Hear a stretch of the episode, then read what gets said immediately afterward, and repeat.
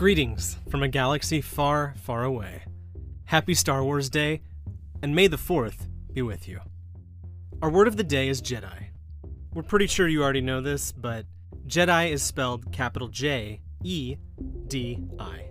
In the Star Wars universe, a Jedi is a guardian of peace and justice who is able to wield a lightsaber and is attuned to the power of the Force.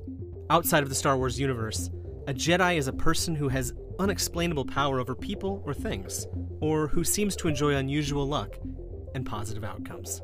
It is as if these real world Jedis are able to exert the power of the Force to mystically influence the universe. Here's that definition used in a sentence The defense lawyer was a Jedi. Two minutes into his closing argument, the jury forgot all of the incriminating evidence that had been presented. The word Jedi was invented, like so many other memorable names from this beloved space opera by George Lucas.